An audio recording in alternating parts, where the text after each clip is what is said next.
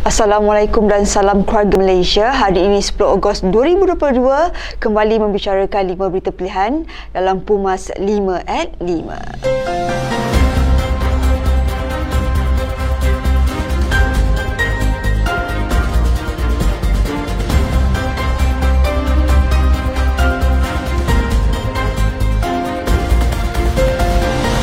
Pergerakan Pemuda UMNO Malaysia memperhalusi polemik mengenai isu perolehan enam kapal tempur pesisiran LCS bagi penggunaan tentera laut di Raja Malaysia seperti yang dilaporkan oleh Jawatan Kuasa Kira-Kira Wang Negara PAC.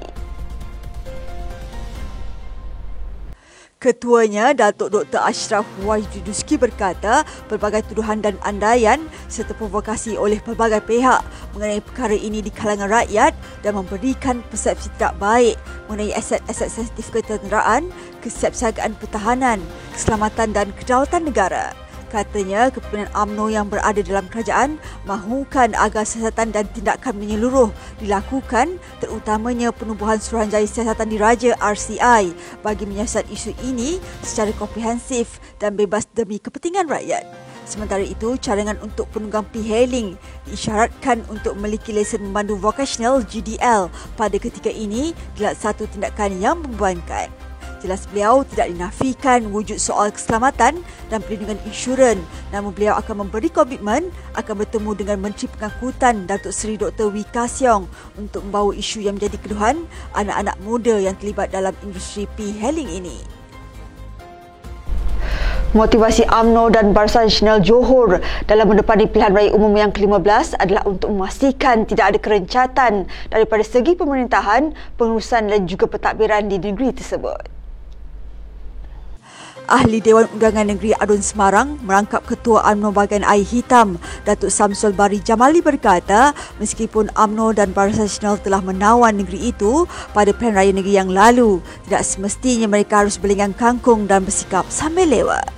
Katanya, kita sudah memerintah dan mentadbir negeri ini, maka UMNO dan Barisan Nasional tidak boleh membiarkan PRU yang ke-15 ini begitu sahaja. Justru, kita perlu membuktikan bahawa kesemua 40 kerusi yang disandang oleh AMNO dan Barisan Nasional pada PRN lalu adalah pilihan rakyat yang terbaik. Dalam konteks negeri Terengganu, Wan Hisham berkata, walaupun AMNO dan Barisan Nasional bukan menjadi kerajaan, AMNO dan Barisan Nasional tetap menjaga kebajikan dan kepentingan rakyat tanpa menunggu musim pilihan raya umum akan datang. Ketua UMNO bahagian Kuala Terengganu, Datuk Wan Hisham Wan Saleh berkata, rakyat semakin sedar akan kegagalan kerajaan negeri dan sudah mula membuat perbandingan ketika zaman kerajaan Barisan Nasional dan zaman kerajaan PAS. Justru, beliau berharap rakyat bersama-sama dengan Barisan Nasional untuk memajukan semula Terengganu dan menyambung lima tahun siaran yang tergendala dari tahun 2018 sehingga tahun 2022. Katanya, yakinlah bahawa kerajaan BN ada check and balance iaitu semak dan imbang di mana parti keramat ini tidak boleh buat suatu tindakan dengan sewenang-wenangnya tanpa memikirkan implikasinya kepada rakyat.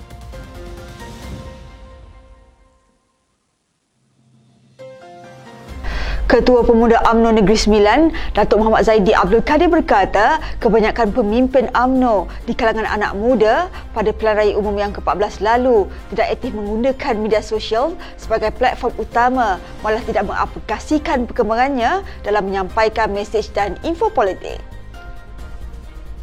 Katanya, keadaan tersebut berbeza kerana golongan muda digerakkan untuk aktif dalam media sosial dan teknologi maklumat semasa. Kini, Kepimpinan Ketua Pemuda UMNO Malaysia, Datuk Dr. Ashraf Wahidudusky telah mencadangkan pelbagai platform yang banyak bagi memastikan ia kembali aktif. Beliau yang juga Ketua Pemuda UMNO bahagian Jempol berkata, platform-platform ini memberi ruang dan peluang kepada anak muda untuk bersama-sama dengan pimpinan UMNO untuk menyampaikan maklumat melalui media sosial. Justru pemimpin-pemimpin AMNO janganlah mengabaikan medium ini dan ambillah itibar kerana AMNO tewas disebabkan media sosial. Presiden AMNO, Datuk Seri Dr. Ahmad Zaid Hamidi berkata, sebahagian rakyat pernah tersilap menaruh harapan kepada kepalsuan dalam pilihan umum 14 lalu dan natijahnya amat besar di mana merimaskan lagi memusnahkan. Beliau yang juga pengurusi Barisan Nasional berkata ia ibarat kata pepatah yang dikejar tidak dapat yang dikendung berciciran. Ini kerana sebahagian besar rakyat Malaysia amat merindui pentadbiran dominan kerajaan Barisan Nasional kerana BN adalah harapan sebenar rakyat Malaysia. Katanya adalah menjadi tanggungjawab BN untuk memenuhi aspirasi rakyat untuk mengembalikan kemakmuran dan kestabilan pada PRU15 akan datang. Bagaimanapun, kegagalan negara bagi tempoh 22 bulan dan 17 bulan lalu telah memberi itibar paling berharga buat mereka di mana pengharapan sesuatu yang amat besar ertinya dan tidak boleh sewenang-wenangnya dieksperimenkan apatah diperjudikan. Sekian saja daripada saya Adibah Ahmad. Jangan lupa temu janji kita Isnin hingga Jumaat jam 5 petang. 5 berita pilihan hanya di Pumas 5 at 5. Assalamualaikum dan salam keluarga Malaysia.